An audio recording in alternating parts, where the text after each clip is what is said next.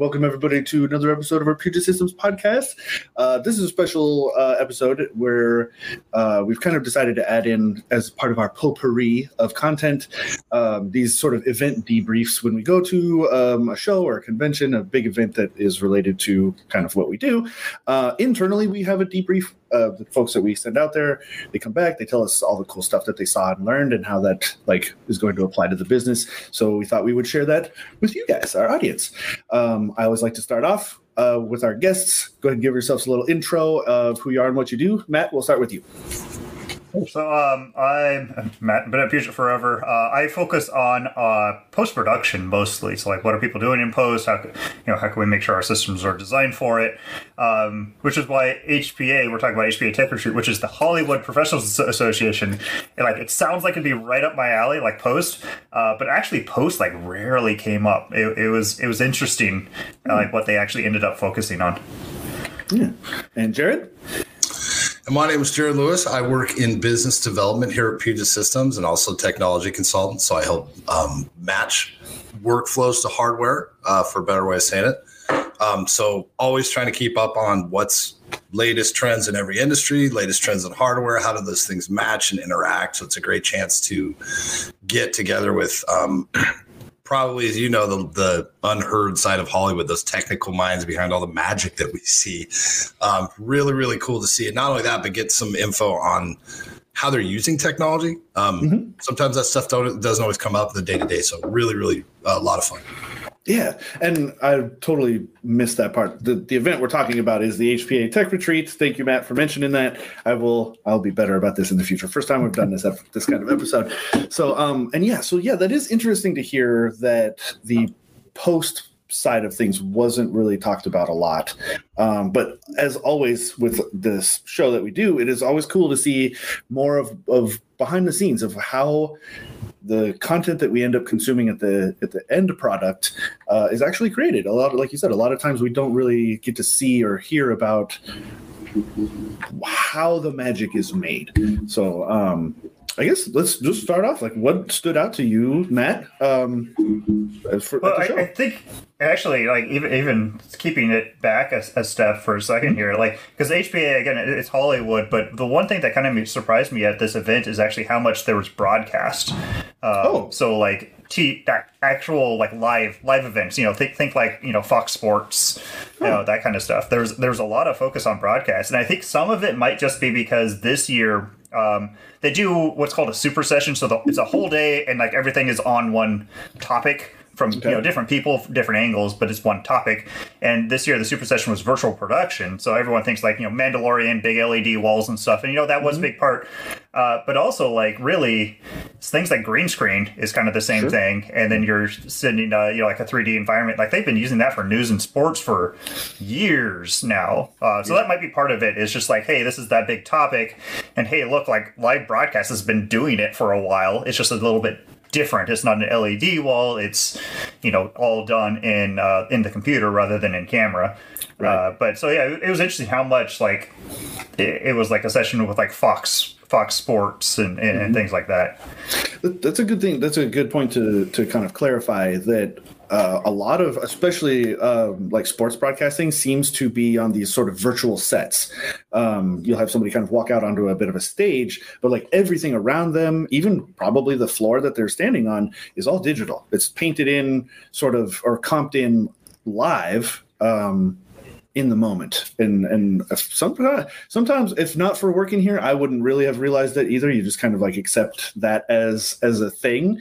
But yeah yeah it's really interesting to see where this sort of technology has kind of wiggled its fingers into things without us really realizing it yeah. Well, and even some of the sports things, what always I, I, find hilarious is sometimes they like they make it look like it's a big like bank of TVs, and like no, it's it's all fake. like it's not actually TVs, but they make it look like it's TVs to make it like be like I, I don't know, so you like can get it but yeah. so like they make it look real, but no, it's not at all. And then other yeah, things that they have yeah. the dancing robot. And, you know. Yeah. In fact, the closing uh, closing night keynote was uh, Fox's vice president of of basically technology properties and and such. But one of the things he emphasized was how those two worlds are blending, and they used to be very very separate. Not only uh, we saw that sort of first with the performers, uh, as weird as that sounds, you know, it used to be that if you were in movies, you didn't you didn't perform on television. That was kind of beneath you. Oh, sure. As we've seen television become more serialized with streaming, we've seen actors sort of move fluidly between the two. So it makes sense that you see the way that they produce the two. Pardon me. And they actually spoke the um, one of the the first night uh, presentations was about the Super Bowl halftime show um, and how it was very much done with cinema, and it was fascinating because you have to coordinate different camera formats, camera styles, and there's so many things within that. You know, each of those cameras bring that all together and have this cohesive thing that goes out with without a hitch. And wow. from a technology perspective, yeah, it's it's just absolutely amazing. Yeah. Oh, that's cool.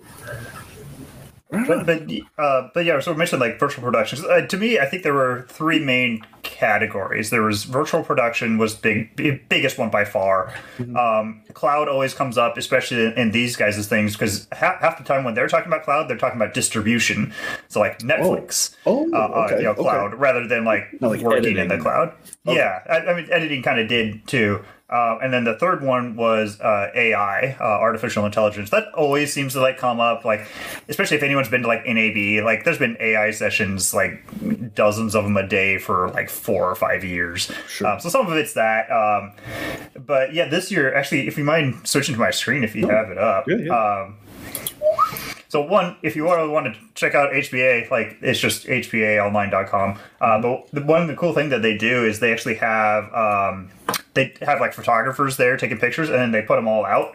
Uh, and so I brought a couple up just for people to kind of get context of like what it's like. Yeah. So, oh, that doesn't really make it bigger, does it? Uh, so it's just like you know a whole bunch of people in a room. You know, all everyone having to wear masks because you know it's still mask mandates and stuff. Uh, oh, that wasn't what I wanted to go. Um, so you know, a bunch of people in a room. But what they did interesting this year is they had um, three LED volumes uh, set up on the end of the room because again they're talking a whole bunch about virtual production and, and LED volumes, and so they just had you know three you know demos. Honestly, I don't even remember what who the companies were who, who were doing them. I don't even know if they were really focusing on the companies. This is more just like here's everything that goes into it because you know hey you probably want to start using it um, so that, that was interesting that like yeah it was that much of a focus for virtual production um, that they actually brought in companies to do things on on site for these kind of things because it's it's a lot of work to get that stuff working. Yeah, um, and there are some things like okay, they, they went kind of bare bare uh, you know essential things working only, uh, and you know they just barely made it. You know in the four days of setup they had because like they, they weren't moving the camera at all. Like the camera was just static. It was more just like here's what the tech is, and so you can have people to talk to and everything. Um, oh, and that was and they and they did have um, it to a level where they had several live environments, you know, and you could see mm-hmm. on the monitor exactly how it. So even in that informal of a setup, you could see, you know, how how it presents. And I mean, it's just amazing, you know, to see what it's capable of. And this isn't, as Matt said, this is low scale. You know, this is not a full studio setup. Right.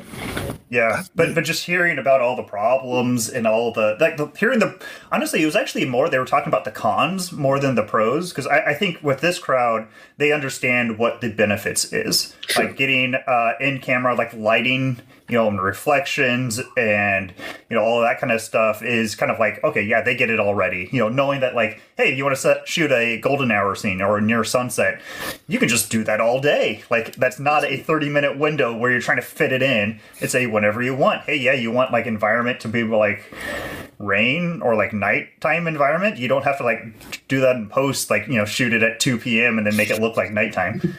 yeah, um, that's so like when he talked about that, he said pitching this to different producers and he said, you know, what if I can make it golden hour for as long as you want? And I, I remember thinking of movies like Field of Dreams was one where they talked about yeah. so much of that movie occurred at sunset, like the last 30 minutes, and they had to go back for days and days and days to try to get that continuity. Um, that's huge. Yeah. You know, or even the ability with the, you know, with the new tools for focus. I mean, there's so much that you can do, you know, eliminates a lot of problems and allows creators to just create it also adds a lot of problems that they were talking about. Um, sure. Like what, what, what, were some of the ones? They it was um, well, one cost. Uh, although cost is actually like a, it's interesting. Like they're saying some of these volumes it costs like a hundred thousand dollars a day to, to rent it out. But like, okay, how expensive is it to get your entire like crew out to New Zealand or wherever you want to shoot, like it's going to be way more than that. Um, so it's actually like cost almost isn't like a, a factor, uh, but it changes their workflow entirely. Like mm-hmm. usually you'd shoot things and then like okay, you want to add in effects and you know things in the background, like you want to make it look like you're in a field, but really you're just like in front of a house.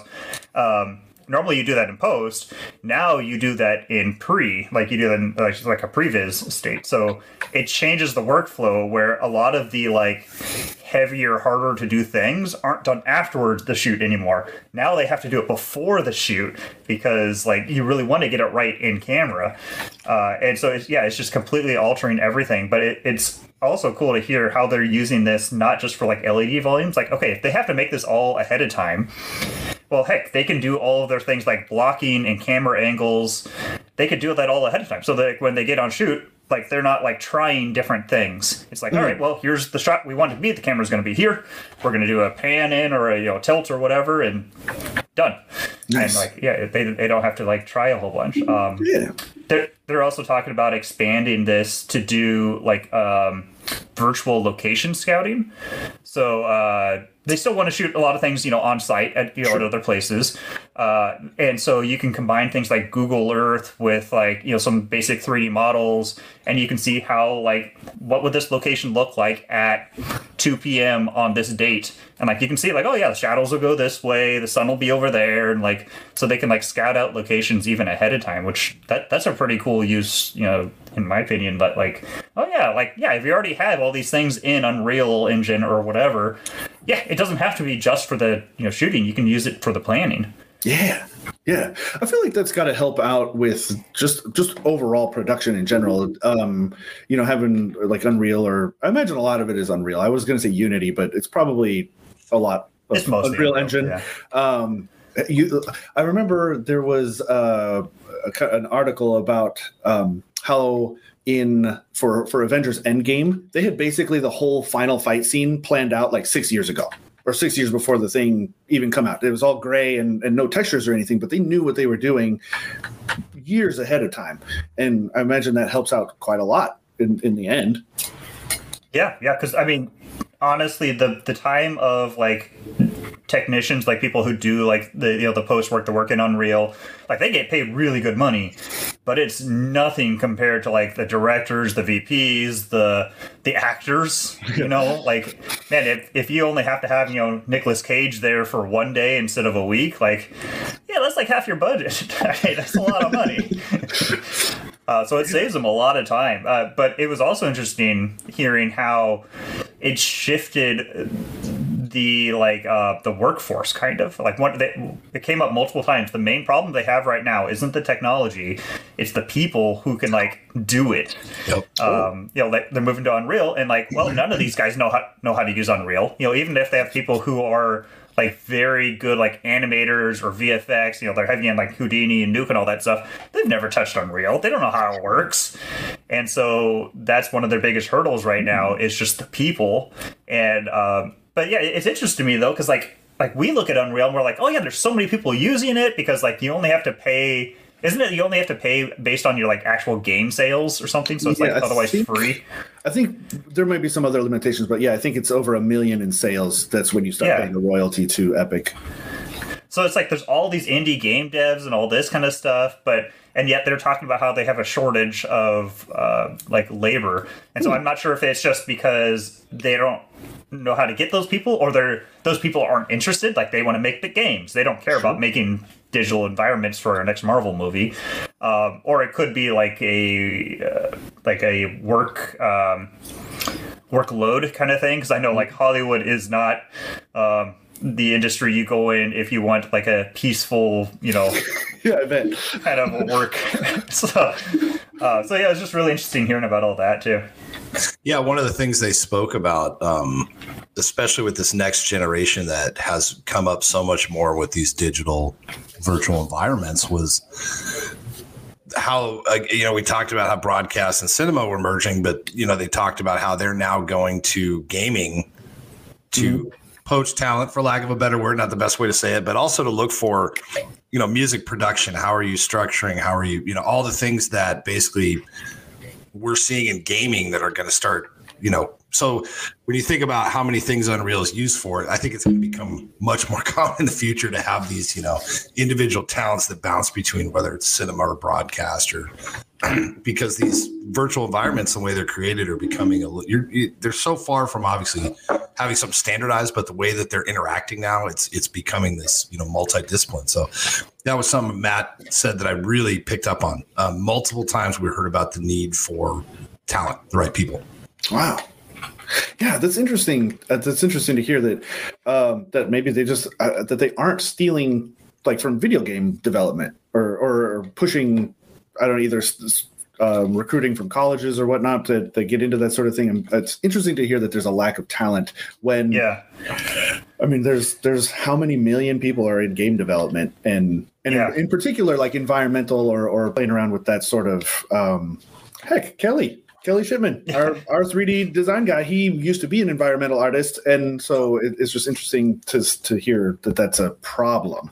Um, yeah, it, it might also be that like okay, there's a lot of people out there with the technical skills, but it's using Unreal in a way that they're not but that wasn't is not how they trained it's not how they learned like they they learned unreal to make a game which is very different than using it to you know okay now you've got to put cameras in and it's got to follow it's like basically making cutscenes and that's like all you're doing is making cutscenes like sure. uh, it's probably a little bit of a different like skill set like you've got to think about framing and you know camera moves and stuff rather than just like make an environment and yeah. you know go um, I think the explosion, as you talked about, the explosion of studios and work. Um, oh, so much. It's probably there's a lot of so much demand that top talent is probably booked pretty far out right now. Yeah. I imagine. Yeah.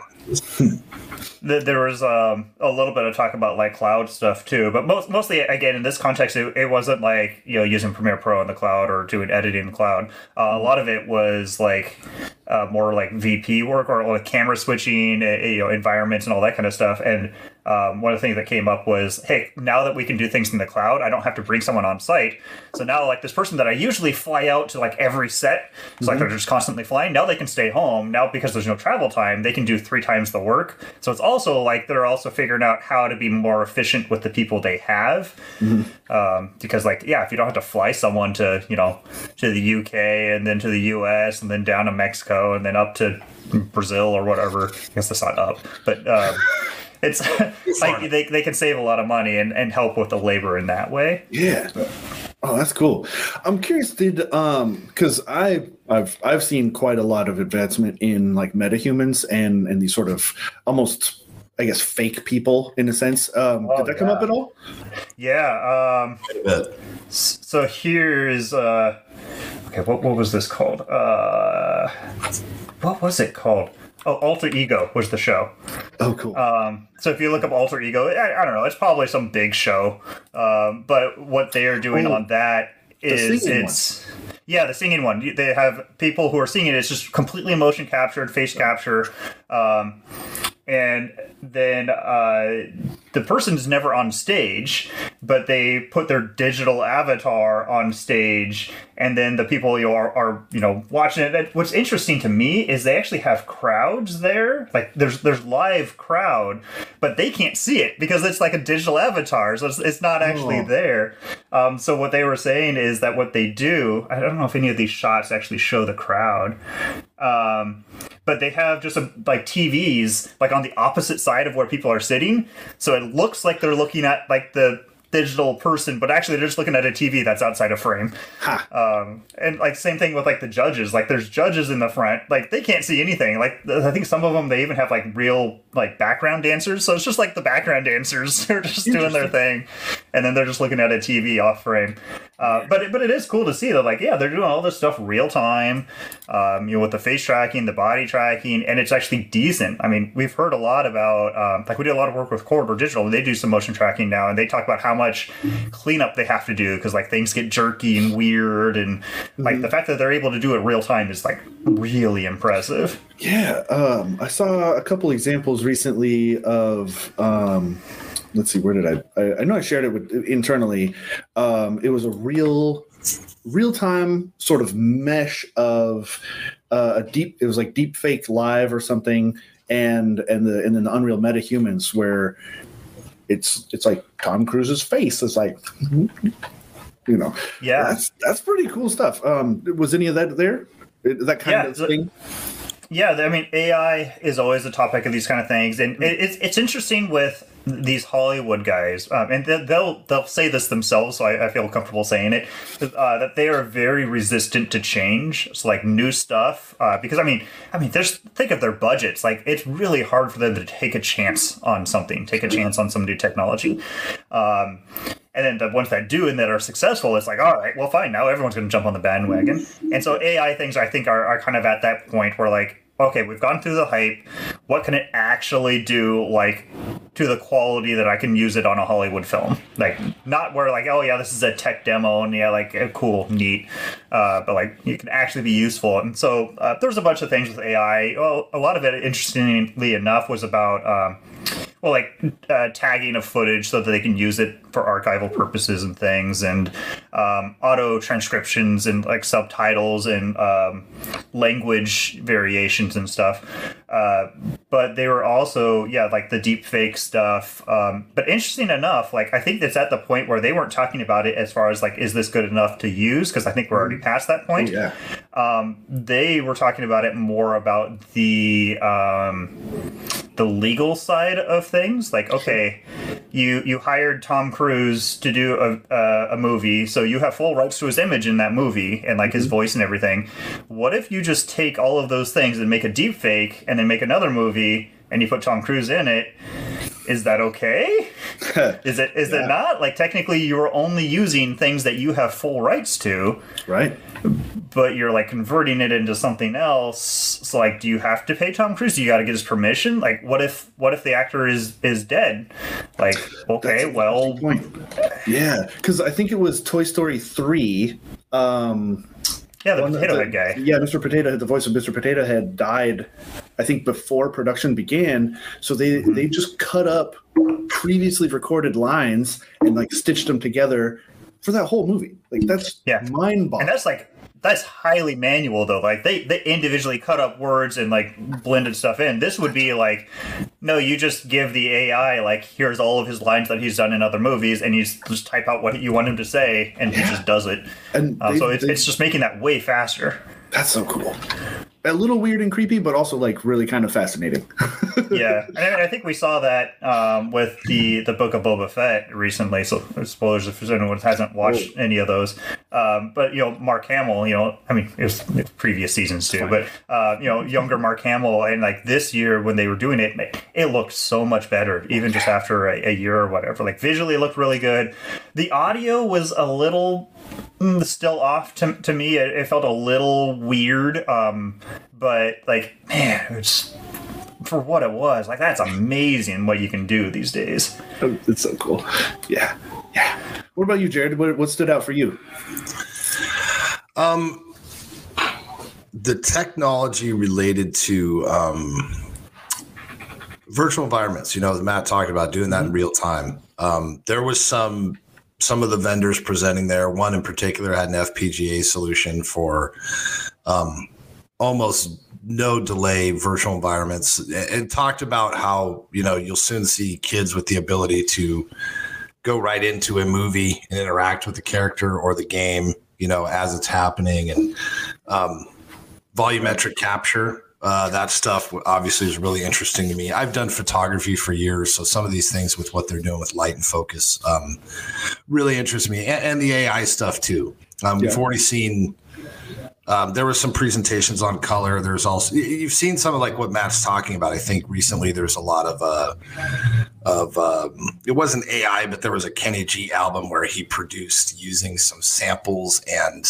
um, computer assisted construction where he did a, a, solo, but they called it with the sound of uh, Stan Getz, who's no longer alive and couldn't participate. So they'd sampled some of his notes and let the computer assist creating a melody he'd never played.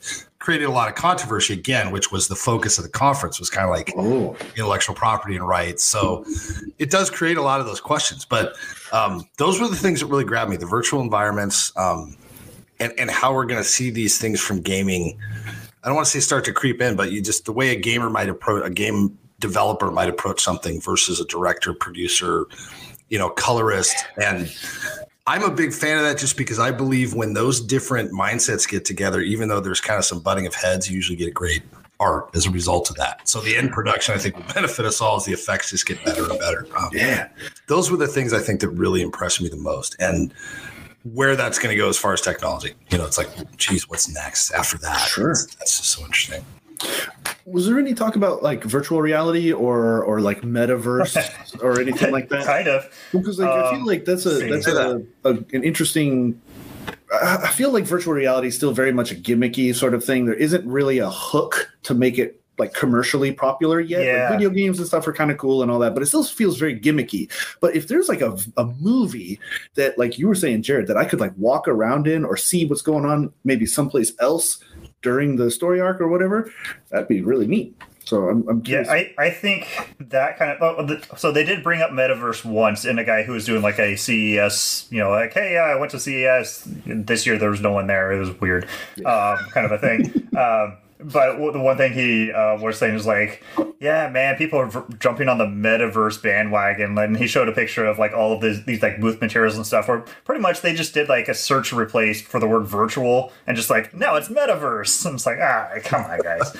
um, but also VR too, uh, like VR storytelling and that kind of thing. I don't think this is the right um, group for that. Uh, okay. Uh, we've heard in the past where like VR, it's it's very different doing interactive things where you can move around and stuff. Because like Hollywood and these guys in film, they so much of it is about show, presenting you a very fixed story so it's like making sure you see this in frame making sure yeah you you you are catching the main story points. Whereas something like that, you know, virtual, there can be a wide story. I mean, that, at that point, it's you know, it really is just a, it's a video game. Like like those have even like gained in popularity, haven't they? Recently, like you know, not yeah. fighting games, but more like exploring and story driven yeah. kind of games. They, they, sometimes they call them uh, walking simulators where yeah, there, yeah. there isn't really a lot of um, or, or like it meant like Myst kind of was, but but you, it's mm-hmm. not click click click through through static scenes. You can actually move through the environment and things. Yeah,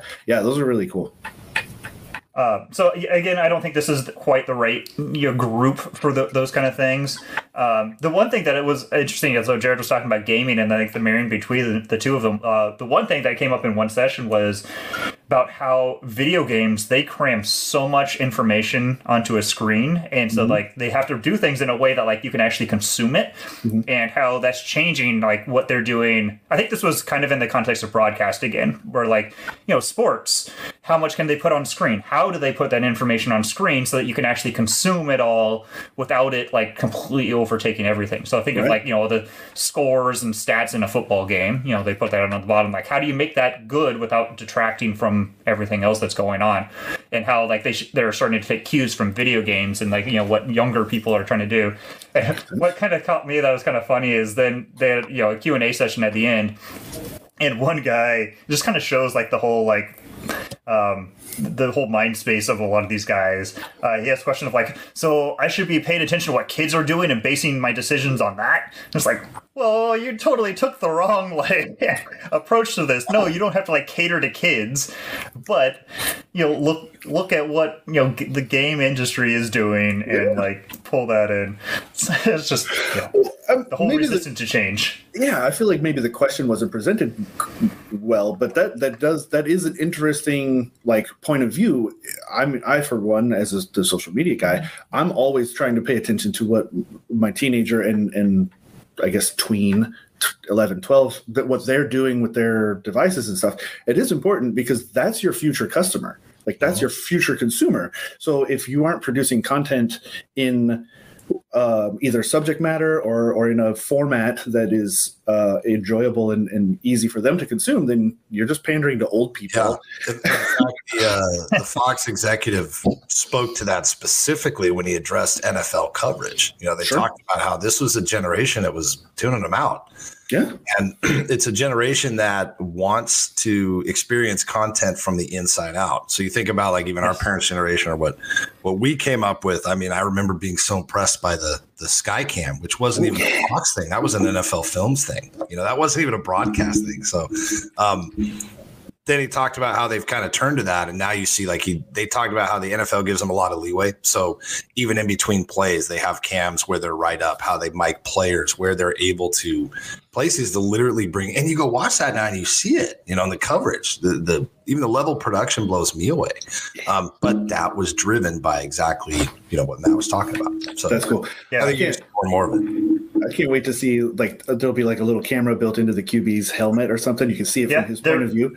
They're working on that. They were they were talking about yeah like uh, helmet cams on um, the players on refs, uh, you know all, all, that kind of stuff. I, you know, yeah, I have to tell you, I'm a I'm a huge Formula One fan and a huge fan yeah. of their production app I have to give them a ton of credit. I absolutely loved it this year because one of the things you can do is basically select your camera setups, pick your drivers, pinhole cams right behind. I mean, you can go to their level, which is cool. to some degree terrifying for that sport, but it was very, very cool because it's like, I want to see this driver. These are the two things I'm kind of watching. And I think we're going to get to that level. Yeah, actually, even wasn't there one of the guys who was even talking about F1 um, and how like they're doing that. And he he was talking about how like yeah, like me and my kid we play Forza all, all, the time, and so like we wanted like that's that's kind of where some of this inspiration came was like, well, what have they been doing in like racing sims and racing games for so long? Let's try those camera angles.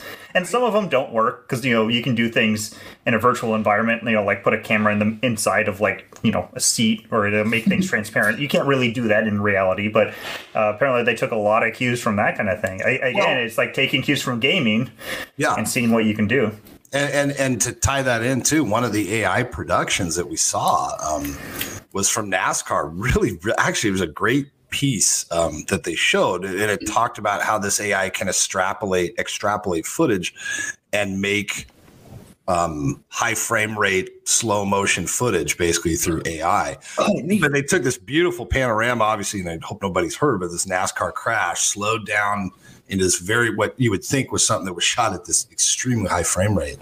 Um, so stuff like that, but where it was presented from the angle, I think it was on the bumper of one of the cars as you're going through this crash in extremely slow motion. You know, debris flying. And flying. Wow! But it, it wouldn't it's like only one out of every five frames was real. The other ones yeah. like are just completely AI interpolated. No, similar to the way where you know you have programs that can extrapolate data and fill in you know missing frames. Same thing. It looks at the data between them and says, okay, what do I need to fill to make this logical? It's really really cool. Wow. Yeah. So uh, were you like it looked good, right? Like you couldn't tell. Oh yeah. No, it, looked like it was shot on like a fan or no. What what's that crazy high frame rate camera? It's not oh, Phantom. Yeah. Something um, like that. The Ronin one?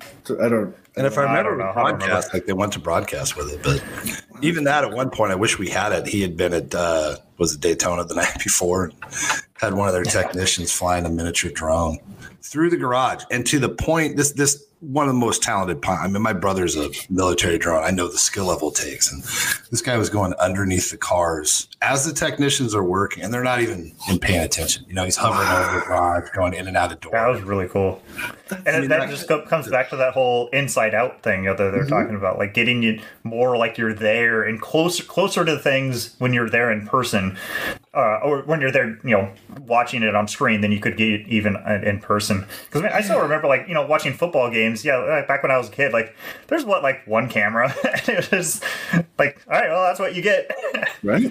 Yeah, they used to have like the one camera sitcom versus the three cameras. That was a big deal. Yeah. It was a three camera show. Now they can have them everywhere. You know, the way they can shoot it is just it's unbelievable. Yeah. Oh man, there's a few things I wanted to touch on. Um, because like you mentioned the cloud but uh, from the angle of, of distribution not necessarily like workflow what what was the deal with that because um, like um, I feel um, like streaming and, and whatnot is is kind of uh, it's embedded. Like that's where what we expect as consumers is to be able to to on demand, basically. Yeah, yeah. Well, I mean, a lot of the cloud stuff. So uh, workflow is kind of a part of it, and uh, so there's this uh, thing called Movie Labs uh, 2030 Vision. Uh, I think is what they call it. It's like this is where we want to be as Hollywood in you know by the year 2030, and it's very ambitious. I don't think it's going to be possible. M- maybe it'll be possible for like you know Marvel, Warner Brothers, yeah, those big guys. Maybe they'll be able to hit that, but it's not going to be mainstream at all.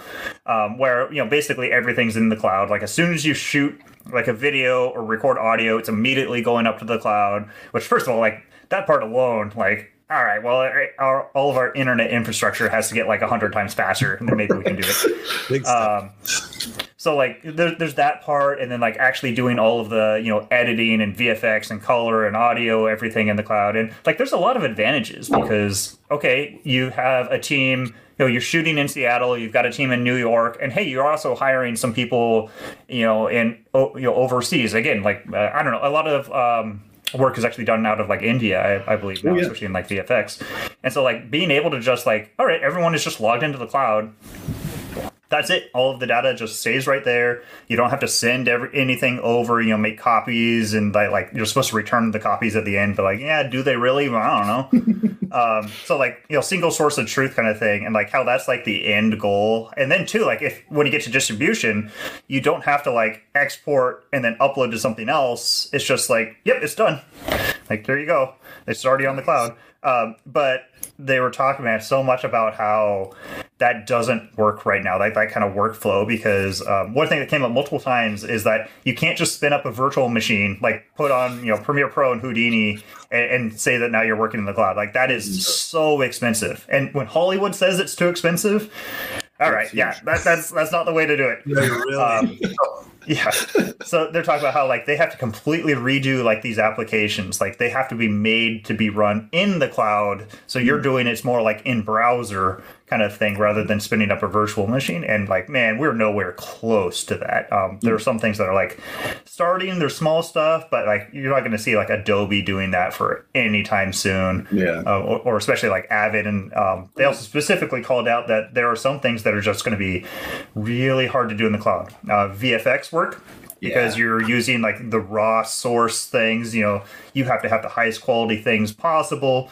And like that's the hard part. Like the compute side of it yeah they already send it off to render farms. Like it's not a big deal. Um, but you know the actual like visual like the people working on it. Um, same right. thing with like color. Like all right you're playing a video over the cloud. Like this basically like hey i'm going to do my color work on a youtube copy of the video rather than like the original raw it's like ah, yeah you can't do that yeah so yeah, there, no. there's still a lot of hurdles there's still a lot of problems um, you know a lot of them they were saying that like yeah this whole vision about everything being in the cloud like maybe we'll hit 2030 which to me then says like all right for everyone else mm-hmm. 2040 right. maybe and that's assuming that like we don't increase in any existing technology like you know okay well we're shooting 4k sometimes 8k now. Are we going to be shooting any higher? Uh, especially with like these led volumes well how's that going to change all of this kind of stuff? Because like you can't do the processing you can do some of the you know upfront processing in the cloud but you can't actually drive the led volumes in the cloud. Like latency oh. and sync is already a problem. Having everything local. um, I wonder if if they would end up doing some sort of solution where. Um, it's almost it's kind of like a private sort of thing like oh we're we'll run yeah or like you have like you'll have an office in in LA or or I don't know Tennessee or something cheap somewhere cheap that that your remote workers kind of have a direct line to that way um, some of like the bandwidth issues and stuff are a little bit better you know private Good. i don't mean, know private trunk i don't know exactly i'm not enough of a network nerd to know how that could how that could work but i feel like there there could be some sort of more like smaller or private sort of solutions connections and things you, you can. do that on the audio side. I mean there's yeah. people work in the engineering. I used to i did voiceover for years you know now that's done where they just tap directly in the studio and work with the engineer remotely. And mm. um, through through those yeah, lines. It is possible yeah and they, they were talking about like hybrid cloud is probably going to be the future where you have like either whether it's on set or on like in your studio you know a mm-hmm. private cloud and that kind of like syncs up to the main cloud um, that has its own issues because then you get like it's like anyone who's done like programming, you know, with like Git, uh, GitHub and stuff like doing you know push and pulls and you know having to actually like merge things. Like ah, that's a that's a pain. And now having to do that between you know like 400 people that are going to work on a movie, like right. kind of lost one problem and made you know another. Uh, but yeah, I mean a lot of this stuff. Yeah, it, I think the main takeaway is it's there's not ever going to be a one size fits all solution. Yeah. Um, you know, it's always going to be, you know, maybe these people can do everything on cloud and that works for them. Great. Other people, it's not because eh, they're doing something different. Uh, who knows, you know, what things are going to do. It's just, I don't know. I came out of this not worried about cloud because I mean, I, that we get asked that sometimes at shows, like, "Oh, are you worried that like you're going to be out of business because everything's moving to the cloud?" It's like, no, no. Logistically, yeah, you look at it and you just go, ah, it's. Well, yeah, I mean, what was it? Adobe even just? I think it was at the last Adobe Max we were at was saying like, "Oh yeah, yeah, you can edit in the cloud or whatever as long as it's 1080p." Yeah, you know. Um, so yeah, it, it's there's just the the it really does it really does come down to the internet stuff. The the bandwidth is just not available to your home to be able to do that in a realistic way. It's just too much. Yeah.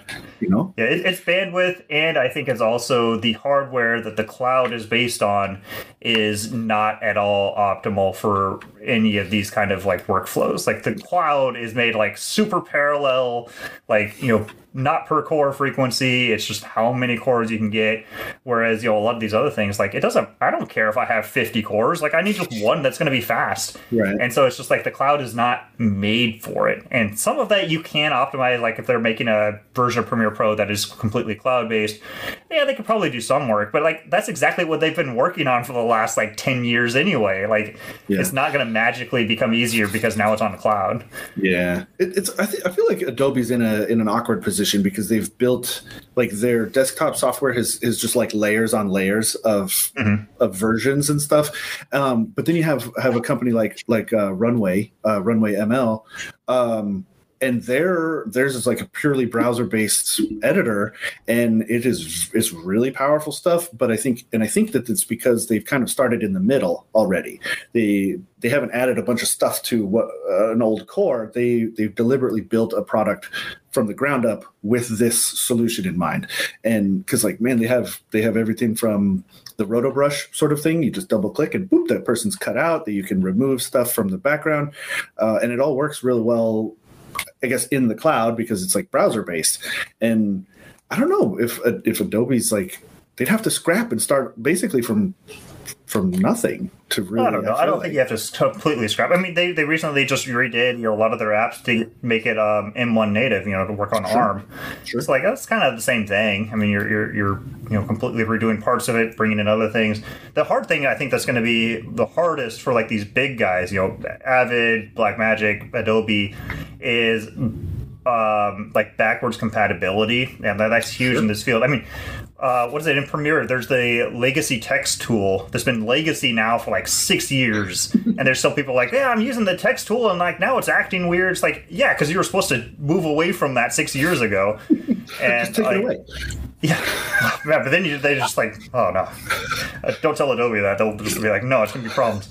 Um, but like all of that old stuff, like if you go through like the effects list in like Premiere Pro or Photoshop or any of those, like it's hundreds and hundreds long, and like yeah, some of them are kind of duplicates. But the problem is like people have a set workflow, mm-hmm. and especially when you're up into this level, like Hollywood level and stuff, like making someone change their workflow oh, that's hard. Like, you know, we get a lot of people are like, oh, Blackmagic, you know, DaVinci Resolve is so much better than Premiere Pro. It's like, yeah, all right. Well, it doesn't matter what's better. What matters is what they're using. That's why so much of the industry is Avid. Like, Avid is, I would, you know, say like Avid is not a better product than like DaVinci Resolve or Premiere.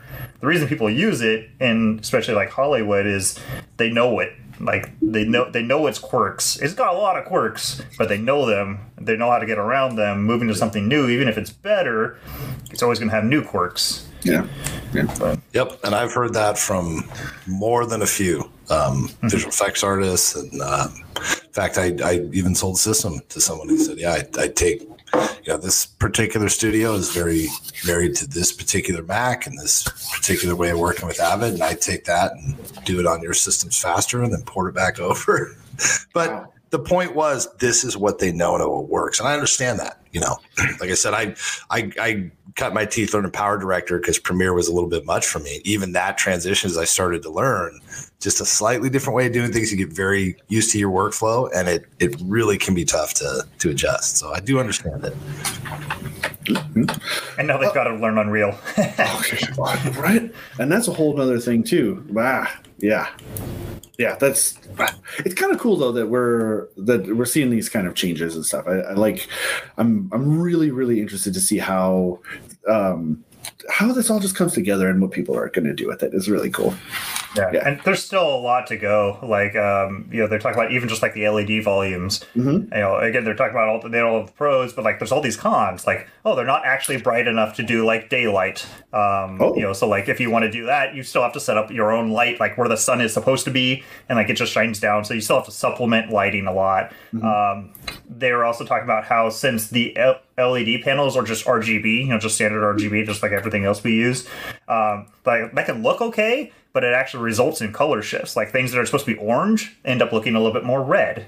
Um, oh. It's hard to get like to simulate actual like daylight, like the whole like the spectrum of it. And, like it's hard to do that with just RGB. So they're talking like, well, let's add more LEDs. Let's make it red, green, blue, teal, cyan, and white. It's like, whoa, okay. Well, now you've just doubled like the complexity of the LCDs or, yeah. or the LED screens. It's like, all right, well, have fun with that. Yeah. Um, so there's all that kind of stuff. Um, there was also one of the things that I'm mostly interested in because like they're going to need a lot more computing power for it, so it's prime for us. Is uh, what they called uh, ghost frames. So these LED or yeah LED panels. They're not LCD. They're LED panels.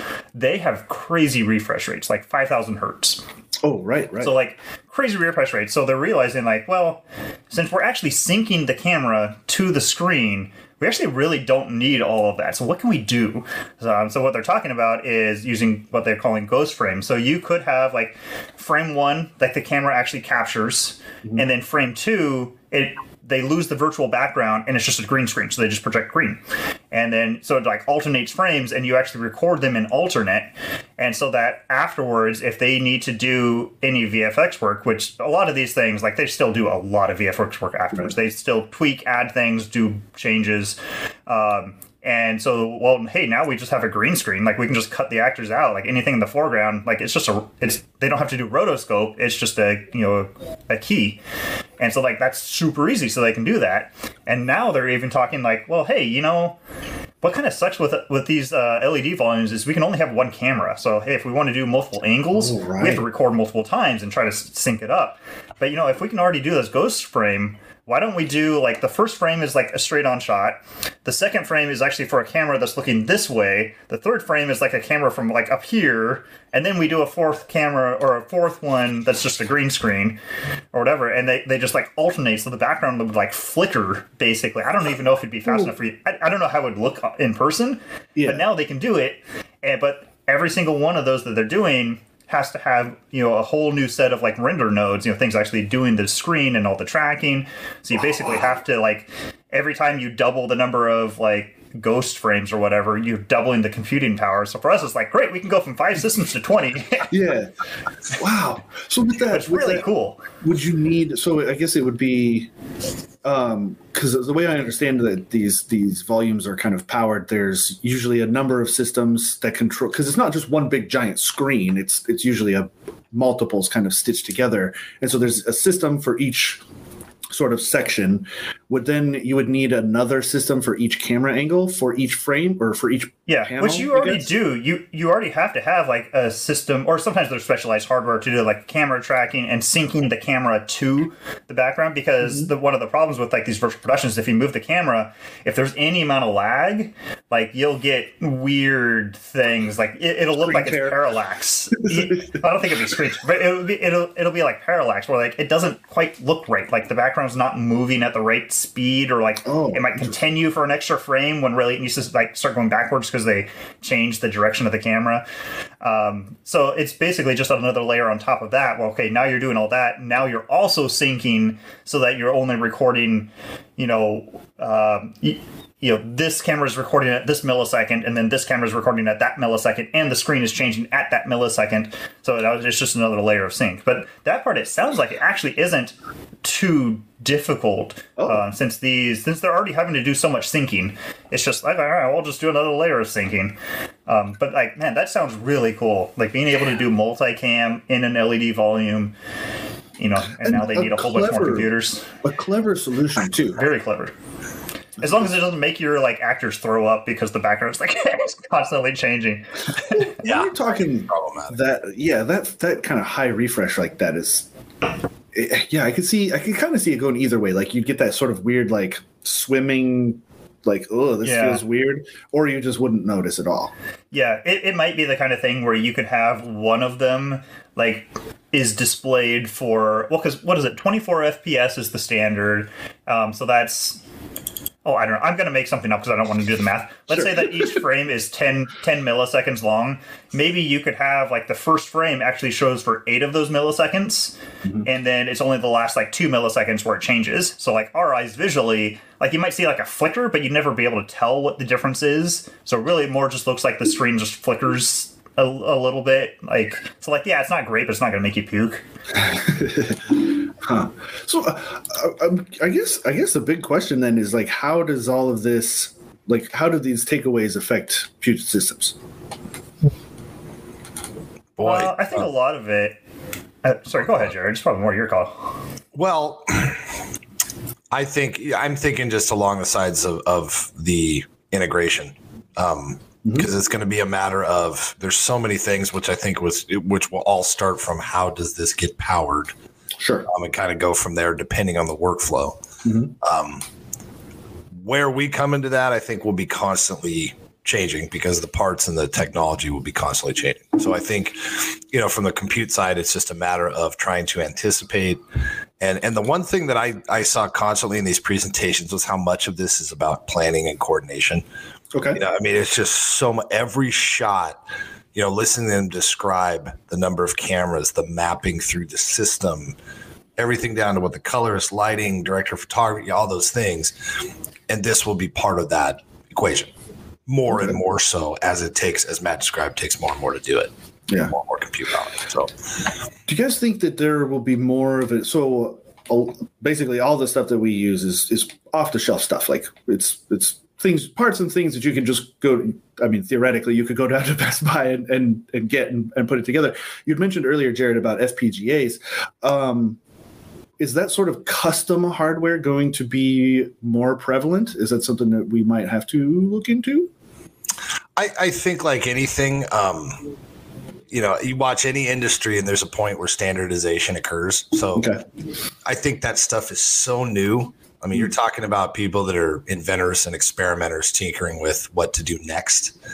But I think it'll obviously logically get there. I don't think, as Matt described, I think the ambition is always far ahead of, you know, it, it comes at a slow pace. I've, I've learned this long enough that those changes are, are slow enough. So I think it'll be there. But I think right now it's a matter of what's the best way to do this and how do we power it. And that'll kind of naturally come later. Well, and I think some of it depends on what you're doing. Like they already have specialized hardware for things like camera tracking and sync. Like, okay, yeah, because that's doing the same thing every single time. Great. Uh, things that like you know what's powering the LED wall. Sure. I doubt that's ever going to become standard because they're going to want to always be able to utilize whatever the latest technology is.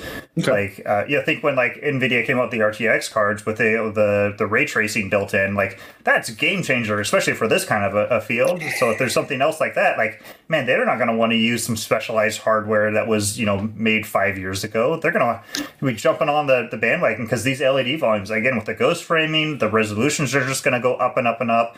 Uh, the faster they can do changes on set, like be able to change, like no, I don't like where that box is. Move it over there. I don't like the color of that. Let's redo that. Uh, being able to do those things faster and faster and faster on set, like that's worth the money. Because I mean, remember we are talking. I don't remember if I mentioned here or another thing, but like some of these LED volumes, they're paying a hundred grand a day. Yeah. And so really at that end, like that's a hundred grand a day times 365 days a year. Uh, okay, I mean I'm sure it's not actually rented out 365, but you know whatever.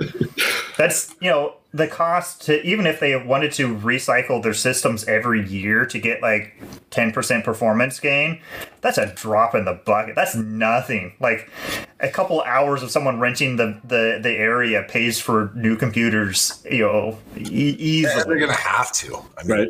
Yeah. demand just to keep up. That's it. The, that's that's the thing with the demand. Not even the number of studios being built. It's just unbelievable. You know, how big they are Yeah. Yeah. wasn't it one of them is like is big enough they can put a 747 in it or something like that like that was Well, their yeah, goal it's is like, actually what we're partnered with. Very excited about Vū Studios. So you see the way most of these are set up, and I don't I don't have the render with me, but they're um, similar to the the ability to surround the performer.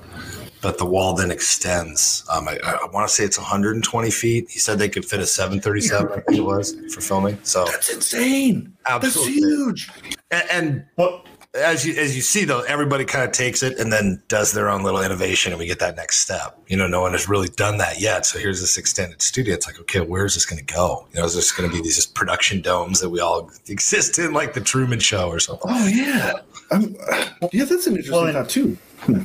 Go ahead, man. Sorry. Well, I was going to say the other thing too is like not everything can be uh, digital. Uh, they they showed a shot from the Mandalorian, you know, like a top down, mm-hmm. and it was like no, the spaceship is half real because like the actor is like actually you know going behind it, and, you know, interacting with it. But like from here back, the the spaceship is is fake, like it's visual. So they basically just like push up this model up against the screen, and I'm sure they have to do a little bit of cleanup afterwards, you know, to, but to line it up and everything, make it look right. But like, so there's still like there's so much interaction between the the art department, you know, making models and sets and everything, that still exists even with virtual production. The difference is now they have a virtual art department and they're like they're taking virtual things and making them real with like 3D printing and model making and everything. They're also taking real things and making them virtual with things like photo scans.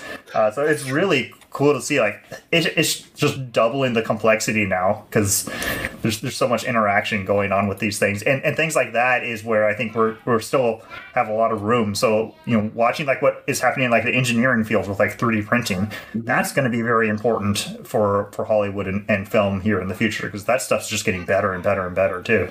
Nice. Oh, that's so exciting. That's going to be really cool.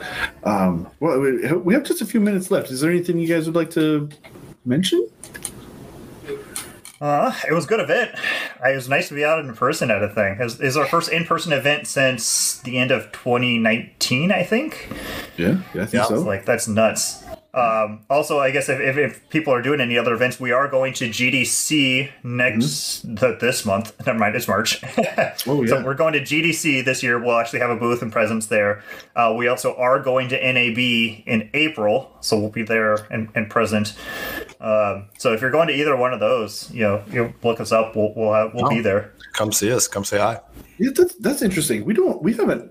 I don't think we've actually I think we've attended GDC before, but we've never boothed at GDC. Yeah, I think this right? is our first boothing. Yeah, and, and I think we're still doing because uh, you know game developer conference. So I think so. I think we're right. still focusing on like game engine or not game engine, but like game design and that kind of side of things. Okay. Uh, but man, virtual production is. Still, I'm sure it's going to be a topic at GDC yeah. still too because it's Man, those people can make a lot of money if they make if they make the jump. well, yeah, it would be smart because I mean there must there has to be if it was such a big presence at at a Hollywood event, there's gonna have to be a presence there to yeah. try and say, hey, hey, you video game people, like let's kind of come over here to to movies, huh?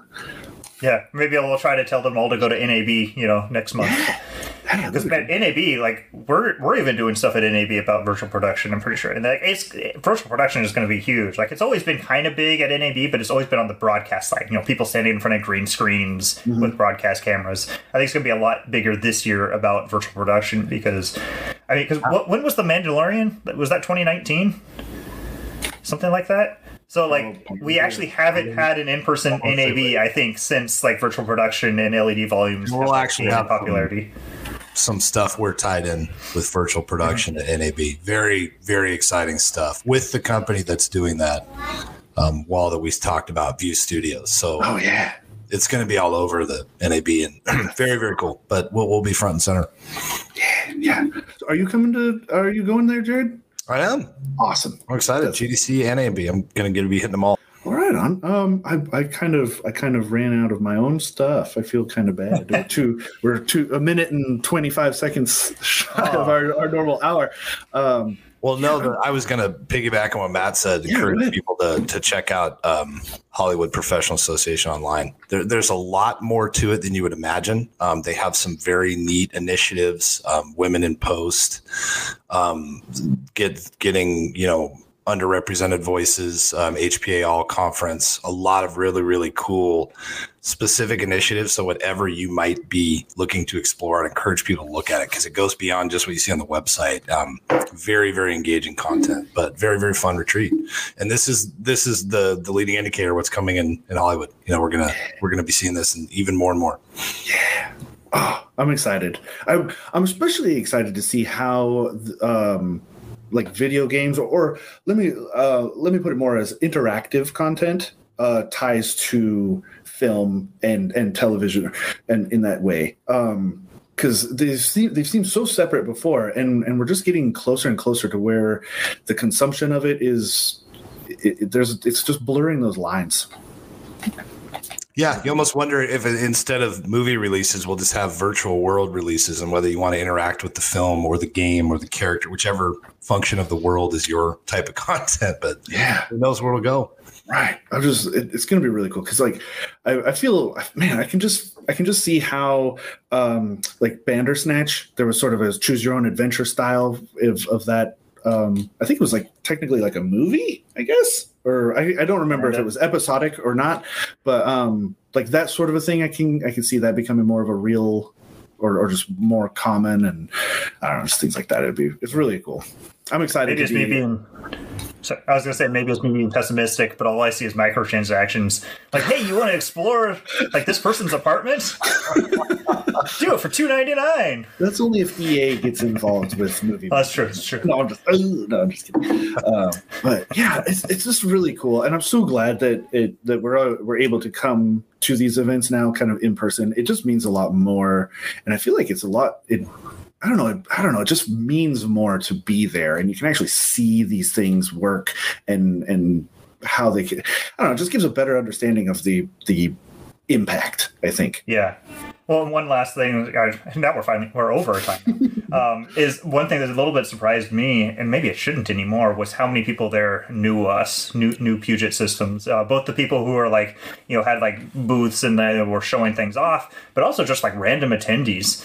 Um, so it's really nice to hear that like we've already, you know, we already have authority even in these upper you know areas like we don't need to like bully our way into a new area like we're already here like and we sometimes it feels like I don't know. You, you have the whole uh, imposter syndrome. Where you're like, oh, I don't really know. Like, we're really okay. It's like, no, we got to get past that. Like, yeah. we, we we are very much an authority in this space already, so we we should act that way.